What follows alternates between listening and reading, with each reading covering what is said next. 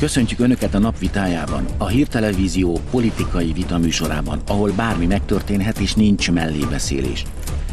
Bíróság előtt a finn volt belügyminiszter egy bibliai idézet miatt. Az ötgyermekes családanyát börtönbe küldhetik. Kezdjünk!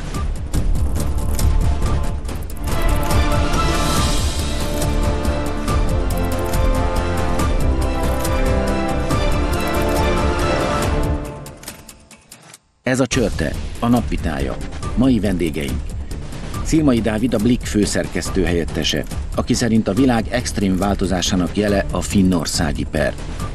Vágvölgyi Gergely, a Mandiner főmunkatársa, politológus, aki azt mondja, hogy a lopakodó keresztényüldözést a baloldal nagy része támogatja. Aki a vitát ma vezeti, Pindrok Tamás. Jó estét kívánok a nézőknek, és jó estét kívánok az uraknak! Jó estét. Megkezdődött a volt finn belügyminiszter pere Helsinki-ben. Egy közösségi oldalon közzétett bibliai idézet miatt állították bíróság elé, gyűlöletbeszéd vágyjával. Az öt gyermekes családanya, Pajvi Rassanen azt mondta, a per a vallásszabadság próbája lesz. Itt van velünk Skype kapcsolaton keresztül Bese Gergő katolikus pap, Valóban, jó estét kívánok, valóban a keresztény vallásszabadságot kell ma védenünk? Itt tartunk? Szeretettel köszöntök mindenkit, és igen, ez egy, ez egy sorsdöntő per, amely Finnországban zajlik, hiszen az elmúlt évtizedekben már sok mindent megtapasztaltunk a bőrünkön, mit jelent az, amikor templomainkat szórakozó helyekké alakítják át, mit jelent, amikor jelképeinket tüntetik el főterekről, termek, tantermek falairól, és mit jelent az, amikor az egyház képviselőit lehetetlenítik el, vagy akár a Szent Atyát, a pápát támadják, és most pedig eljutottunk a fundamentumnak a megkérdőjelezéséhez, hogy a Biblia az e, a legszentebb könyvünknek a sorait hogyan is miként lehet az emberek ellenfordítani, hogyan is miként lehet kiforgatni az igazi jelentéséből. És a vallásszabadság, amikor mi magyarok erről beszélünk, akkor nekünk ez van létjogosultságunk, hiszen az 1568-as Tordai Országgyűlésben már kimondtuk, hogy alapvető emberi jog a vallásnak nem csak a gyakorlása, hanem a hit hirdetése is. Tehát akkor, amikor bennünket nyugatról akarnak kioktatni, mit jelent szabadon vallást gyakorolni, akkor azon mi csak szépen elmosolyodunk, hogy szabad lenne beiratkozni a magyarok iskolájába, és azt a gyakorlati életben megvalósuló hit és vallás gyakorlatot, ami nálunk még működik Magyarországon, az hogyan lehetne eltanulni, akár nyugaton is. Gergő atya, valójában mi a végső célja ezeknek a támadásoknak? Mi lehet a végső cél? Miért csinálják az, ezt? Hát, amit már elértek, az az, hogy, hogy ne legyen a társadalomra komoly hatása, akár befolyása mondjuk az egyházaknak. Hogy azokat az alapvető emberi értékeket, amelyeket mi képviselünk, a természet, a fogantatástól a természetes halálig tartó emberi életet, vagy a házasság szentségét, vagy a gyermekek nevelésének fontos alappilléreit, hogy erre már ne figyeljen oda senki, hogy az egyház elveszítse azt a társadalom és közösségformáló erejét, ami megtartott bennünket Európában sok ezer, 2000 év óta. Tehát azok a fundamentumok, amelyek, amelyen Európa áll, az mind keresztény. És nem lennének ilyen nyugat-európai civilizált országok, ha nem vették volna fel a kereszténységet, és nem rendezték volna az életüket a, ez egyház tanítása, vagy a keresztény értékrendek köré hanem egy őskáosz lett volna, amit az állandóan kelet felől érkező népek szépen fölörölték volna azokat, akik már korábban megérkeztek nyugatra.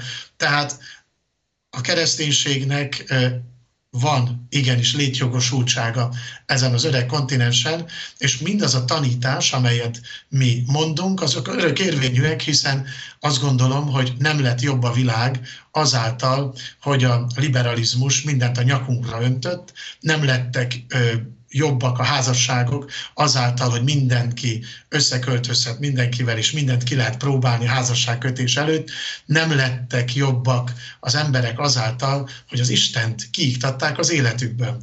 Hát, ha ezeket mi elmondjuk, akkor valószínűleg a lajtától nyugatra bennünket bíróság elé lehet állítani, sőt, meghurcolni lehet bennünket, családoktól lehet gyermekeket elvenni, mert hogy szélsőséges módon nevelik őket, ezekre látjuk a példákat, és nagyon nagy kérdés számunkra az, hogy velünk magyarokkal mi lesz, begyűrűzik-e ez az őrület hozzánk is, vagy a lengyelekkel együtt mi kitartunk az a normalitás mellett az abnormalitással szemben. Atya, nagyon szépen köszönjük, hogy itt volt, viszont hallásra, viszont látásra. Köszönöm szépen a lehetőséget.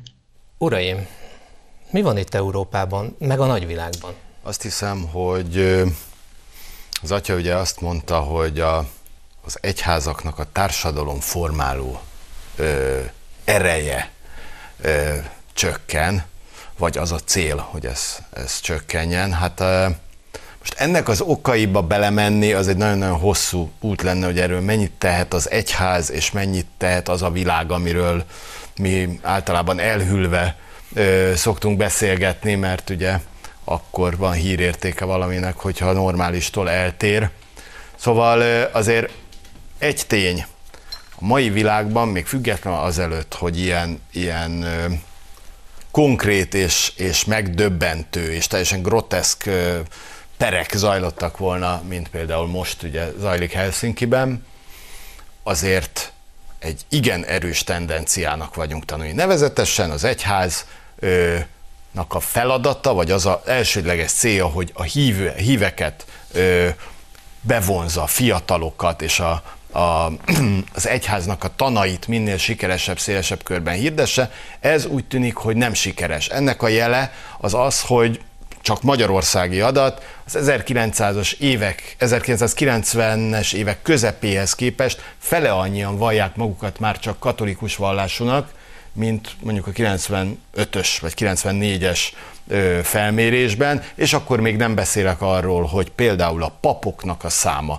katolikus egyházról beszélek, mert onnan vannak ismereteim, azok drasztikusan csökkennek, nem találnak már papot, mert nem annyira népszerű az a hivatás. Ha egy ilyen gyengülést tapasztalnak, bizonyos helyeken, akkor nyilván a gyengeségre való ráugrás az, hogy na akkor a gyengét, mint az állatvilágban, a gyenge ö, állatra vetődnek rá minél hamarabb a, a, a vadorzók, akkor mi a válasz erre? Arra, hogy azért marad erős a kereszténység, és azért marad erős az egyház, bármit is látunk világi intézményi szinten ebből, mert ugye a középpontjában Jézus Krisztus áll. Ezt mutatta be nekünk egyébként az Eukarisztikus Kongresszus is, ugye tavaly szeptemberben. A nagyon, nagyon hosszú távlatokba kell visszatekintenünk a történelemben, emberi léptékben legalábbis mindenképpen, mert nagyjából onnantól kezdve, hogy az úgynevezett nagy francia forradalom, mind a három szóról elvitatkozhatnánk hosszan, zászlájára tűzte ugye a, a klerikusok kivégzését, az egyház visszaszorítását, a hit legyalulását, onnantól kezdve valahogy azért a, a nemzetközi liberalizmus általában a nemzetközi baloldallal kiegészülve mindig az ászlaján is tartotta ezt a célt. Tehát nagyon erős intézményi nyomás alatt, nagyon erős politikai nyomás alatt is működik a kereszténység. Nyilvánvalóan az pár évvel ezelőtt szerintem mi sem gondoltuk volna, hogy majd egyszer bejövünk a stúdióba, és arról kell beszélgetnünk, hogy egy hitét megvalló evangélikus asszonyt Helsinki-ben bíróság elé citálnak, pusztán bibliai idézése miatt. Bocsássatok meg, de, de hogy itt a, az okoknál, hogy jó, nyomás van, rendben van, de aki, aki mondjuk hívő emberként figyeli a saját egyházát, az azt tapasztalja, hogy ugye az egyház ö, tanítása szerint például ö, ugye a homoszexualit, homoszexualitás kérdésköre az ö, bűnnek minősül, nem elfogadott a katolikus. A gyakorlása. A gyakorlása, így van. Igen. Tehát Miközben, nem az ember bűnös, no, hanem a cselekedete. Miközben a katolikus egyház feje, Ferenc pápa, azért nem pontosan ezt az irányvonalat ö, tartja, legalábbis az De ő szavaiból. Tartja, ezt tartja, hát, hogy legutóbbi nyilatkozata ugye ebben a, a kérdésben pontosan arról szólt, az egy repülőúton ö, sajtótájékoztatón hangzott el. Szó szerint azt mondta, hogy könyörgöm, ne kényszerítsék rá az egyházra a saját nézetéket, ne, ne kívánják azt az egyháztól, hogy megtagadja a saját tanítását. Ugye itt van egy 2000 éves, ö, sőt ugye Ószövetséget is beleszámolja egy sokkal ö, hosszabb, koherens tanítás, például szexuáletikai kérdésekben, és már a pápa ott tart, hogy kvázi könyörög az újságíróknak és a politikusoknak, hogy ne kényszerítsék ránk az akaratokat. Az, az világos, csak azt mondom, hogy ő például Ferenc pápa beszédére, akkor ha már arról beszélünk. Témaváltás, mert, mert fontos. Csak azért fontos, azért fontos, fontos ezt tisztázni. Ferenc pápa azt is mondta, hogy a házasság nem, de az egy homoszexuális együttéléssel neki semmi baja nincs.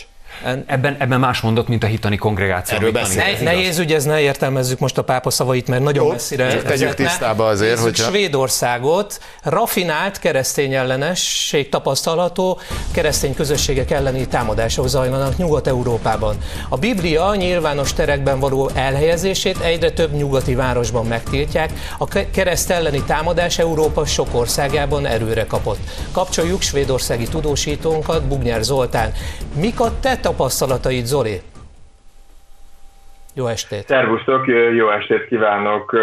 Hát én úgy látom, hogy itt kétféle módon zajlik a, gyakorlatilag a keresztények, vagy a kereszténység támadása. Az egyik a bevándorlás nyomán létrejövő, fellépő, az iszlám előretörésével jelentkező támadások, ezek elsősorban templomok ellen irányulnak, a másik pedig a szekuláris intolerancia, vagyis a neoliberális hát, vallás ellenesség.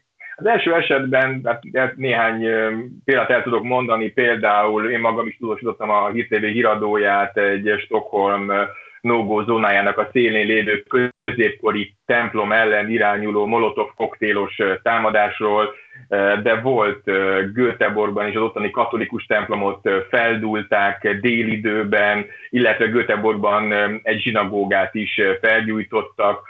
Malmöben például van a luteránus templom, amit egy hónap alatt hétszer is megrongáltak. Tehát ez ilyen napi tapasztalat Ugye a Vatikán jelentése szerint egyébként Afganisztánban a legrosszabb a keresztények helyzete, most Svédország például 80-100 ezer afgánt befogadott, nyilván van benne közöttük ilyen és olyan ember is, aki menekült az elől, illetve azok is, akik hát az iszlámnak ezt a ágát képviselik. A szekuláris intolerancia az sokkal alattomosabban támad, illetve hát azért van arca is, mert például a szociáldemokraták, akik kormányoznak, illetve az előző miniszterelnök Stefan Löfven elég karakán módon meg is mondta, hogy az egyházi iskolák tér nyerésének gátat kell szabni, és gyakorlatilag meg akarták tiltani, egyelőre ez nem sikerült az újabbak létrehozását, illetve a fennállóknál pedig könnyebbé tették azt, hogy meg lehessen vonni a működési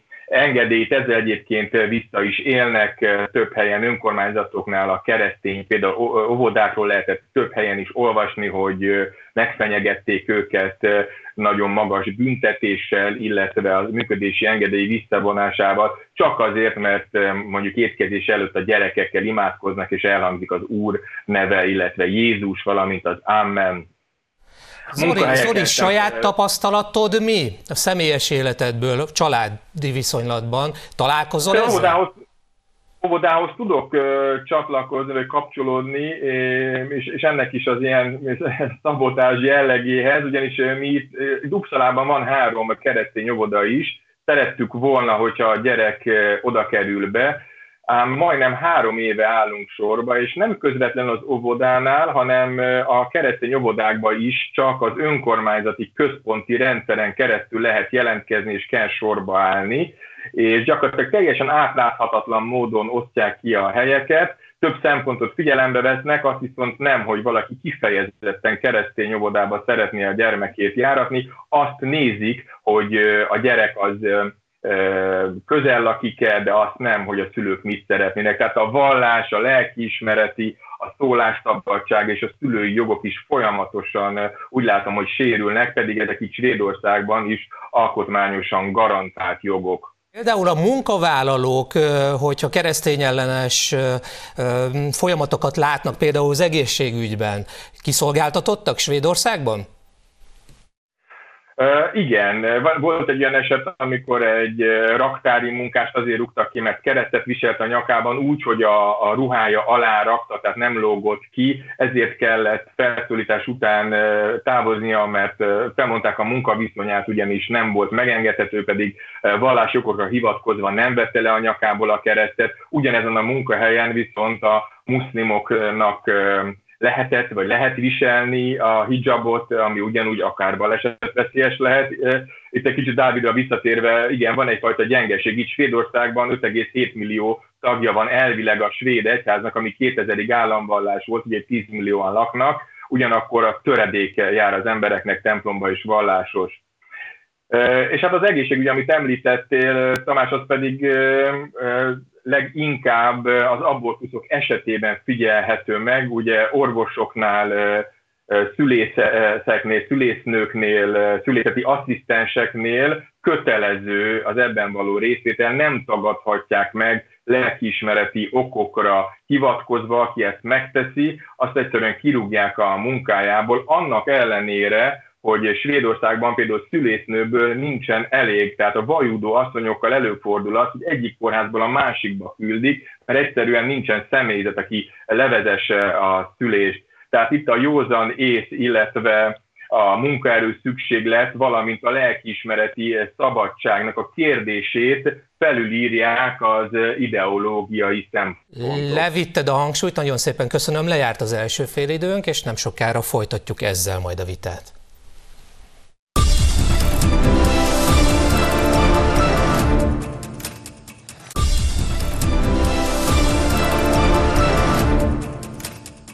Folytatjuk is a vitát a lopakodó egyház ellenességgel, bár már nem is úgy tűnik, hogy lopakodó egyház ellenesség van Nyugat-Európában, meg a nagyvilágban. Szerintetek ez mi, mi, mi lesz a vége ennek? Látjuk, hogy Svédországban mi történik. Hogyha ezt egyház ellenességnek nevezzük, az szerintem túlságosan leszűkíti az egyik részére a... Keresztény a, ellenesség? Nem. Vallás nem. ellenesség? Ebben, ebben én azt gondolom, hogy ez, ez, ez több szempontból ö, kell ezt vizsgálni, hogy valamelyest akkor se értjük meg, vagy legalábbis én nem értem ezt az egészet, de akkor kezdjük az elején. Emlékszünk arra a francia ö, menekültre, aki Franciaországban kért menedékjogot, befogadták és állampolgárságot kapott, majd nem volt hajlandó kezet fogni a francia belügyminiszter asszonya, mert a vallása tiltja azt, az állampolgársági avatásán nem volt hajlandó kezet fognia, mert hogy, hogy a vallása ezt tiltja. tiltja. Innen indult tulajdonképpen az egyre inkább látható párhuzamos társadalmak kialakulása az európai vá, nagyvárosokban, Nyugat-Európában elsősorban. Ezek már önmagában erre volt Európa válasza egy bizonyos fokú, számomra teljesen szintén érthetetlen érzékenyítési akció. De ok ez arra, hogy például egy politikust bepereljenek azért, mert a Bibliát idézi? Nem, de magyarázat magyarázat. Ha ilyen viszonyok vannak, akkor ezen nem szabad csodálkozni. Ergő? Az érz... Szer- tehát, na, úgy, tehát szerintem menjünk, menjünk mélyebbre ebben. Itt egy nagyon komoly ideológiai halmazról beszélünk, ami bizonyos vallásokat elfogad, támogat, mert össze tud kacsintani vele, a szélsőséges ágával pláne, hogy a tűz szövetkezik sok esetben a vízzel, a, a posztmodern, a legkonzervatívabb megközelítéssel Európa átalakítása érdekében. Bizonyos vallásokat, és beszélhetünk ezért a válaszom, igen, egyértelműen beszélhetünk keresztény ellenességről az egész helyzetkép kapcsán, bizonyos vallásokat pedig megpróbál betolni a sarokba, lehetőleg minél kevesebben, minél csöndesebben kövessék ugye itt uh, Rasanen asszony eseténél, amiről eredetileg beszélünk,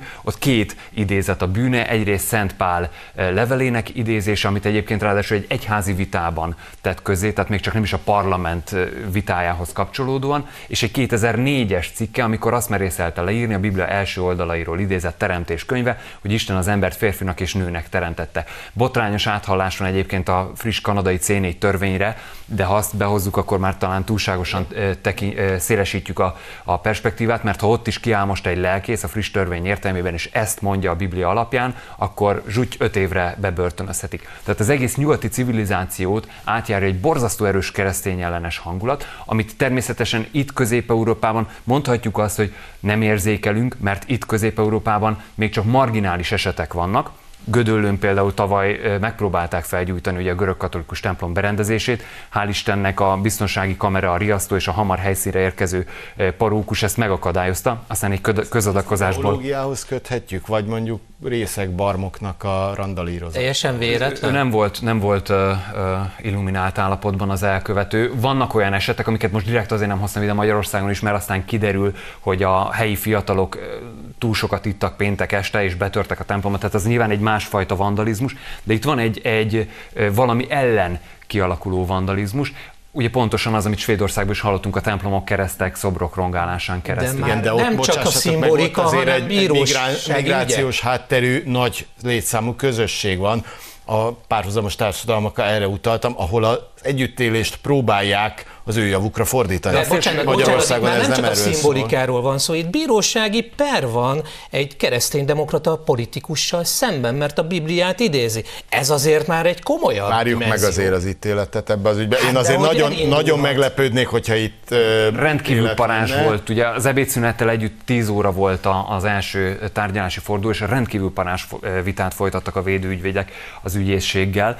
Ugye február 14-én lesz majd a, a második forduló, a feleségem kint is lesz a magyar delegáció tagjaként, fogja figyelni majd, hogy ott mi történik, úgyhogy viszonylag frissen tájékoztatlak majd titeket a fejleményekről, de tehát azért gondolom azt, hogy van-e mögött egy nagyon erős ideológiai mozzanat, mert például, ha megnézzük, hogy mi történt másfél évvel ezelőtt Lengyelországban, ahol a radikális feminizmus művelt ugyanilyen templom rongálásokat, hogy mi történik a neomarxisták mit csinálnak mondjuk Spanyolországban. Ugye van egy bécsi székhelyű szervezet, az Observatory, ami kifejezetten az európai keresztényállás atrocitásokat monitorozza, ők az ilyen nagyobb országokból, mint az Egyesült Királyság, Spanyolország, és legfőképp ugye Franciaország, Németország, néhány hónap alatt gyűjtenek össze több mint 200 keresztény ellenes Sajnos atrocitás. teljesen érthető, pontosan a, Nem csak a migráció, a lakos... nagyon fontos, de nem csak.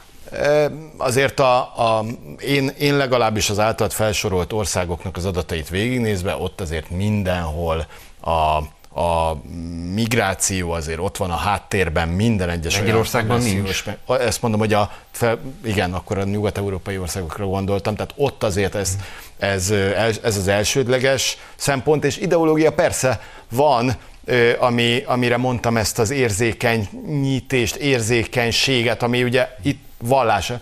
De itt, Ö, itt a de, téma, tehát ez de, a téma, ezért perelték be a finn volt belügyminisztert. Jó, de... Mert gender témában más, megszólalt, igen, és a Bibliát idézte. De ráadásul nem is gender témában szólalt meg, hanem kirakott két bibliai idézetet, azért az más, mint hogyha habzószájjal elkezd mondjuk Nem erről, így van, így hát van. Erre mondom, ezért mondom azt, hogy... De, de ugye az ideológia képviselői rögtön magukra vették hát, ezt. Persze, és, hát és rögtön támadásban alkalommal, Ez mindenhol így van, pláne a mai világban, ahol a, a, a, az internet miatt a, mindenkinek lehet véleménye, mindenki megmondhatja a tutit, mindenki ö, szakértőként ho, szól hozzá, mondom én itt, amikor szakértőként kérdeztek, és nem is vagyok szakértő, de a lényeg a lényeg, hogy, hogy ez természetes. Ezen már nem csoda, úgy természetes, hogy nem csodálkozik ezen az ember. Persze, így van, Igen. így van. Csak szerintem nagyon fontos, hogy ezen a ponton jelezzük, hogy már nem csak a vallás, hanem a szólásszabadság is, ami szintén egy nagyon-nagyon fontos persze. kategória. A szólásszabadságunk is megkérdőjeleződik. Nagyon jó, hogy ezt mondod. Bármit mondunk, rögtön ránk ugrani. Magyarországra térünk rá. A finn volt belügyminiszter ellen zajló vádeljárásnak óriási jelentősége van. A nemzetközi LMBTQ hálózat Magyarországon is hasonló biblia perekre készül. Erre hívta fel a figyelmet a volt finn belügyminiszter az első tárgyaláskor. Úgy fogalmazott, ha elveszítené a pert, amiben a homoszexuálisokkal szembeni gyűlöletkeltéssel vádolják, egy nyilvánosság előtt tett bibliai idézete miatt, akkor hasonló biblia perek sorozata indulna szerte Európában. A vonalban Vejkei Imre jogász, a KDNP képviselője. Jó estét kívánok! Hogyan értékeli ezt a kijelentést jogászként? Azt tudom mondani, hogy mindenben igaza van Razenen asszonynak. Mindez azt jelenti, hogy a magát fejlett demokráciának tartó nyugaton keresztény üldözés folyik. Már nem csak verbális, hanem tetleges is. Ugyanis már ott tartunk, hogy szabadságvesztéssel fenyegetve meghurcolnak valakit, itt most jelen esetben a volt finn belügyminisztert, mert kiáll a Biblia igazsága mellett, mert kiáll keresztény meggyőződése mellett. Mégis hova jutottunk, amikor nem idézhetünk szabadon egy könyvből, nem idézhetünk szabadon a világ egyik legfontosabb könyvéből, a Bibliából, mert akkor szabadságvesztéssel büntetnek bennünket. Elképesztő. És mindez azt jelenti, hogy nyugat a volt kommunista diktatúrát alkalmazza, a Biblia igazságok itt már nem tűri, hanem tiltja és bünteti. És ez az őrült narratíva folytatódik csak tovább, én így látom, és Ha ez folytatódik, akkor oda vezet, hogy nyugaton előbb-utóbb tiltani fogják a Bibliát és magát a kereszténységet is. Képviselő úr, képviselő úr, Magyarországon is voltak perek, ön a keresztények védelmében többször kiállt, mik a magyarországi bíróságon szerzett tapasztalatai az ügyekben? Nagyon rosszak a tapasztalataim. Egy konkrét példát mondok, én a teljes keresztény közösség védelme érdekében pert indítottam a népszavával szemben a pápai Gábor féle karikatúrával Jézus Krisztus gyalázó gúnyrajz miatt. A törvényszék a keresztény közösség védelmében indított keresetemet elutasította, mondván, hogy ez csak egy jópofa vicc, és a keresztényeknek is legyen humorérzékük.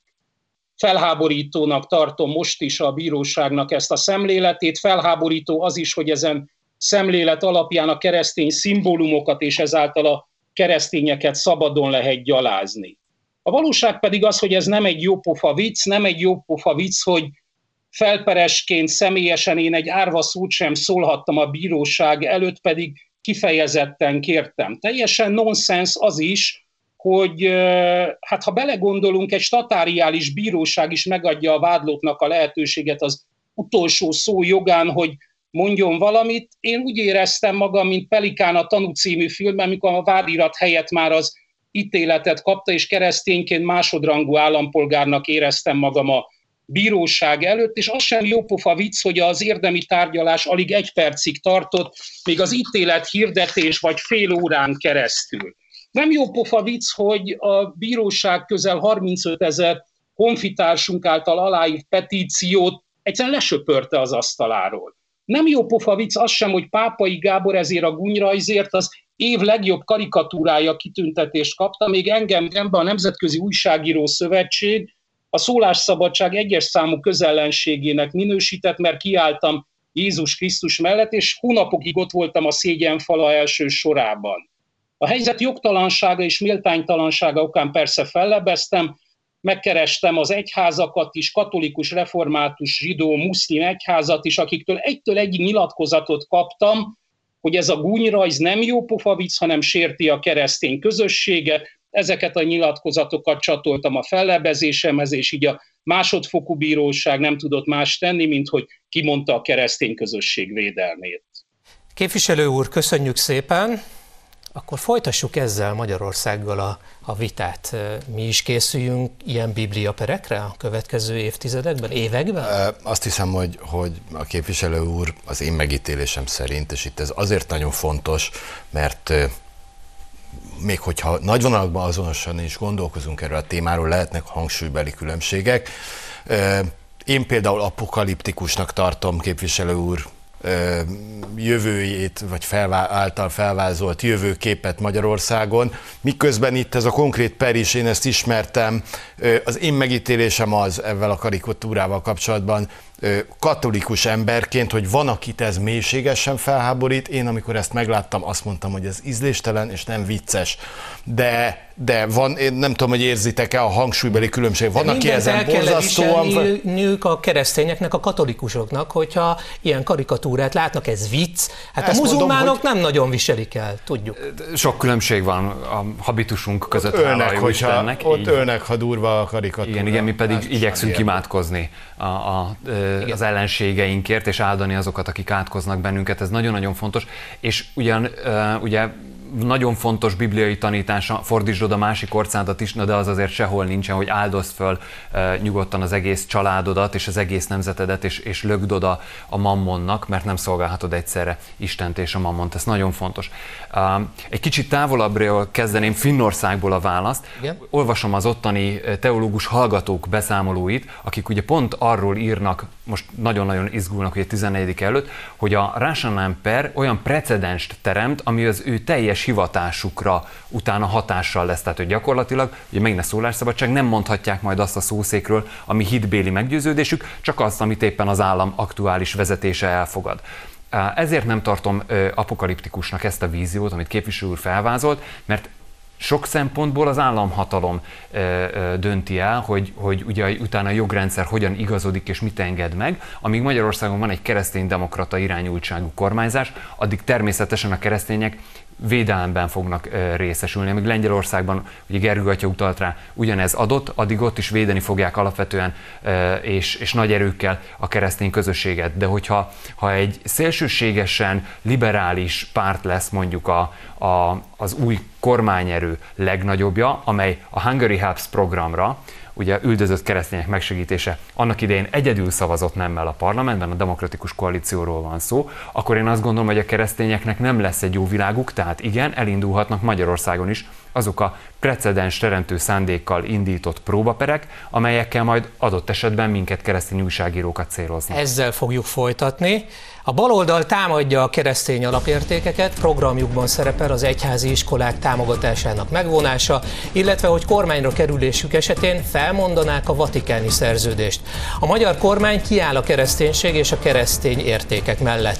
Nem fogadjuk el azt, hogy a bibliai tanítás megvallása a bűncselekmény. A vallási és lelkiismereti szabadság alapvető emberi jog, ami a keresztény embereknek is kiár, fogalmazott az be Trisztán, az üldözött keresztények megsegítéséért felelős államtitkár. A finn volt belügyminiszter elleni büntető egyel, ügyel kapcsolatban. Akkor nézzük a politikai síkot. DK, Vatikáni szerződést fel szeretnék mondani. Hogyha ők lesznek a kormány párt, akkor mire számíthatunk tőlük? Egy-egy szóval. Nem fogják felmondani mindent meg fognak tenni, hogy alássák. Tettek már kísérletet 2010 előtt is erre, tehát az előkészítő munkák a háttérben elkezdődtek, ez dokumentált.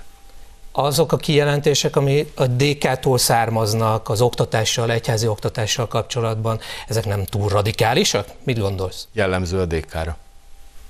Alapvető vonásuk a keresztény ellenesség. De ha ők kerülnek kormányra, akkor mi lesz itt ebben az országban a keresztény egyházakkal? Keresztény ellen, én megint csak azt tudom mondani, az, hogy a DK-nak a, ugye például az állami ö, támogatások megvonása, az, az nem a keresztény ellenességből fakadóan jön, hanem Biztos ők azt ez? mondják, ők azt mondják, és tehát az, hogy mit gondolunk még, és itt a politika esetében persze mindent be lehet úgy ágyazni bármifajta törekvésben, hogy itt vannak a gonosz keresztény ellenes dékások, ezt sem gondolnám, azt gondolom, hogy ők borzasztóan zavarónak tartják azt, hogy a magyar állam az egyházi iskoláknak, oktatási intézményeknek arányaiban nézve túl sok pénzt ad. Erre, ezzel kapcsolatban mondták azt, hogy vissza akarják vonni az állami támogatást. Az, hogy itt hitbéli kérdésekben ők hogy gondolkoznak, hát ember legyen a talpán, aki ezt meg tudja mondani. És még egy apró dolog, attól még, hogy a DK bármennyire is mondjuk tőlem idegenül gondolkozik a, mm, az egyházzal kapcsolatos tevékenységükről, lásd például a Vatikány szerződést, Azért mondom mégis, hogy közel sem biztos, hogy ezt, ezt fel tudják mondani, mert ne felejtsük el, ha kormányra kerülnek, és még egy nagyon fontos dolog van, hogy itt azért hat különböző politikai erőnek kell összhangba kerülnie bizonyos kérdésekben, és ez azért meglehetősen fontos kérdés. Erről? Nem nagyon hiszem, hogy itt a DK nyer. Ezért lesz nagyjából kormányzóképtelen a, a baloldal, hogyha valamilyen oknál fogva tavasszal hatalomra kerül Magyarországon, mert örökké marakodni fognak majd, de azért ennek a hat pártnak nagyjából közös nevezője az, hogy a keresztény értékeket olyan hatalmas mértékben nem vallja és nem éli meg. Természetesen én is tudok mondani kiváló politikusokat, akik, akik tudom, hogy elkötelezett keresztények, és próbálnak e szerint politizálni, bár már más pártcsaládra szavaznak majd, mint mondjuk én teszem. Tehát ezzel nincsen semmi baj, de, de ez egy nagyon erős, tehát én azt látom, hogy például a DK-nál, hogyha maradunk a konkrét példánál, ők egy olyan nemzetközi hálózat részei, pártcsaládon keresztül, üzleti érdekeken keresztül, a politikai ideológiáikon keresztül, amelynek alapvetően van útjába a kereszténység, és amely alapvetően retorikai szinten, de tartalmilag is arra játszik, hogy a kereszténységet ignorálja, akár viccet csináljon belőle, és ezzel szerezzen szavazatokat, úszítson ellene, és ezzel szerezzen szavazatokat, azért Vadai Ágnes egy-egy megszólalását ilyenkor jó felidéznünk, akár olyan üzleti körök támogatják, amelyek utána az erkölcs leépítéséből tudnak profitálni. Sőt, hát idézem a programjukat 2013-ból, felmondaná a DK a vatikáni szerződést, tehát nem véletlenül mondtam ezt. Márkizai Péter pedig hát szinte hűségeskedett a DK-nak, azt mondta, hogy arra törekszik, hogy minél nagyobb frakciója legyen majd a DK-nak. Igaz, hogy ezt néhány hónappal ezelőtt mondta. Na de hát ez világos képlet, nem? Nem, azért nem, mert hogyha Marki Zaj mondjuk a Vatikán szerződésről nem hallottam nyilatkozni. De hűséges pedig... küldtez Gyurcsánynak, akkor talán elfogadja azokat a irányokat, amit szeretne. Ez nehéz dolga ez bármiben szembe Ezt sem tudom, hogy mit jelent a hűségeskü, mondjuk a Márki Zaj esetében, de, de mondom, tehát ez az, hogy a politikai mondatokat viszonyítva mondjuk ahhoz, hogy keresztény ellenesség, azt azért nem annyira venném komolyan, mert azért a, a, a, a vallás az egy olyan kérdés, ami tényes való, hogy a jelenlegi kormányzatnak sokkal a fontosabb ö, úgymond prioritásként kezelendő, mint az ellenzéki ö, pártok bármelyikének. Én ezt, én ezt abszolút aláírom. De azért a vallás fontos, bocsánat, a vallás fontos, vagy a keresztény értékek? Mi a fontos akkor? Mert a, a Gyurcsány szerint a vallás az ilyen magánügy. Hagyjuk a magánszférában. Terve, tehát egyáltalán nincs igaza. Egy, egy, valahol egy nagyon-nagyon mély magánügy. Laszkvi János nyilatkozta ezt, hogy nyilván az én személyes Isten kapcsolatom az az én személyes Isten kapcsolatom, de ugye a, például a missziós parancson keresztül, az evangelizációra való felszólításon keresztül, ami Jézus Krisztustól származik, onnantól kezdve már közügy. Tehát én ugye én keresztény emberként, mondjuk kiállva egy tévé nyilvánosság elé, természetesen nem tudok nem keresztény álláspontot e, e, felvállalni és képviselni, illetve a helyzet úgy hozza, tanúságot tenni Jézus Krisztus mellett. De bocsáss meg, az a te magánügyed, hogy te ezt felvállalod-e vagy sem. Igen, de tehát ezért mondom, hogy, hogy van egy olyan aspektusa, ami közügyi emeli, ott van az egyház társadalmi tanítása, meglehetősen vaskos kötet, ami ugye az élet minden szegmensére megmutatja, hogy egy keresztények hogy érdemes élni. Hát azt mutatja, hogy a civilizációnk alapja. A közéleti szerepvállal, így van, Jó, és a közéleti szerepvállalást az kifejezetten bátorítja. De mi, mi van abban az esetben, hogyha mondjuk a, a az én hitem, vagy az én vallásom mondjuk nem egyezik ö, számos ponton az egyház tanításaival. Akkor magánügy vagy közügy? Akkor is közügy. Tehát ez, ez akkor is közügyé teheted. De nem, én most az egyénről neked, beszélek. Értem. Tehát, Ezért nem az, hogy, a, hogy az egyház mit tanít, mert abból lehet vitatkozni, csak azt mondják, hogy azt felvállalni már közügy, de ha nem vállalod fel, akkor az már inkább magán. Maga, maga a hit, maga a vallás, a kereszténység például, az akkor is közügy, tehát nyilván, mivel nagyon sokan vagyunk, és nem egy darab keresztény van Magyarországon, bár még akkor is lenne közügy, mert ugye közösség vagyunk mi 10 millióan, sőt 15 persze, millióan. Persze, tehát mindenkinek közösségben minden, igen, de a politikai erők hat. azt mondják, hogy az ember magánügye a vallás. Igen, mert szeretnék zárójelbe tenni. Tehát ugye ezzel kezdtem a műsor elején, hogy, hogy ennek egy, egy sok száz éves folyamata van, hogy hogyan szorítsuk vissza a magánszférába a vallást, hogyan írtsuk ki a vallást, hogyan, hogyan jelentéktelenítsük el a kereszténységet ugye érdekes mód, de hát ezt ugye te is hoztad hasonlatként, hogy más vallás követőivel szemben már nem ilyen finnyásak a nyugatiak sem. Egy kis témaváltás. Nem engedjük a nemzeti jogaink folyamatos csorbítását és átcsempészését a brüsszeli birodalmi központba, mondta Orbán Viktor a ma reggeli, reggeli rádióinterjújában. Az Unió gyermekvédelmi törvény megtámadásával most visszatartja a nekünk járó pénzeket, és az is kiderült, hogy az NGO-k és a baloldali újságírók külföldi központi utasítások mentén támadják a magyar kormányt. Közben az NGO-k nyomására az Európai Bizottság a héten megváltoztatta a civil szervezeteknek juttatott támogatási rendszert, és másfél milliárd euróra növelte a forrásokat, amikhoz, amikhez mostantól a kormányok kikerülésével is hozzájutatnak ezek az NGO-k. Uraim, egy-egy szóval minősítsük mindezt, amit hallottunk Orbán Viktortól, meg a brüsszeli lépést is. Nem meglepő. A brüsszeli lépés cinikus. Mi nem meglepő? A brüsszeli... Nem, nem, nem, Orbán szavai. Tehát Orbán tulajdonképpen ezt nyomja már régóta, Brüsszel és NGO ügyben, tehát ebben semmifajta újdonság nincsen. Itt itt talán az, hogy a, amit, amit én mondjuk a, a, a konzervatív ö, sajtóban rendszeresen olvasok, itt mindig azért az apró kis csúsztatások mindig jelen vannak, és ami nem lep meg, mert a politikai közbeszédnek ez az Mi egyik abszolút hogy például a, a, az Európai Bizottság ezért nem adja a pénzt, mert a, a gyermekvédelmi törvény ilyen, ezt önmaga von der Leyen asszony cáfolta. De már elismer. Más, más nyilatkozataiban meg, meg nem azt mondta, hogy semmi köze ehhez a, nem, a kritikai élt fenntartotta, de azt mondta, hogy nem a pénz megvonás elsődleges oka az, hogy a magyar gyermekvédelmi törvény olyan, ami nekik nagyon nem Én azt természetesnek tartom, hogy biztos, nem, mint elismerte volna. Így van, és azt természetesnek tartom, hogy von der Leyen politikai karakterként ezt cáfolja. Ha elismerni, akkor hatalmas nagy De ez ami lett volna, ha adna. ez, szóval most van egy állítás, meg egy ellenkező állítás. Mindenki annak az európai biztos mondta azt, hogy a gyermekvédelmi törvény bizony oka annak, hogy visszatartják a pénzeket.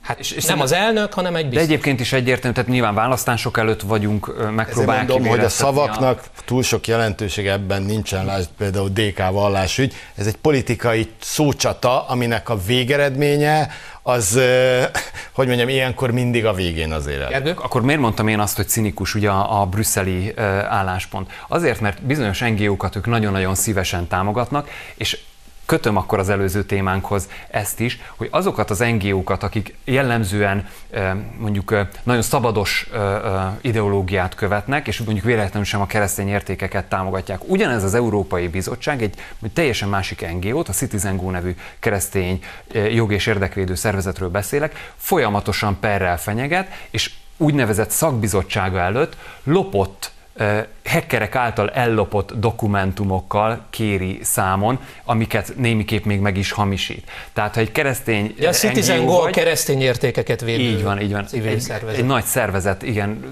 több mint 40 országban jelen van világszerte, és, és Európában is nagyon-nagyon erős. Ez egy szakbizottsági meghallgatás, ahol megpróbálják ráhúzni a vizes lepedőt erre. Ez nem per volt, hanem Ez egy bizottsági meg... Igen, igen, igen, igen. Perek is vannak belőle Spanyolországban, de az ugye polgári jogi kategória.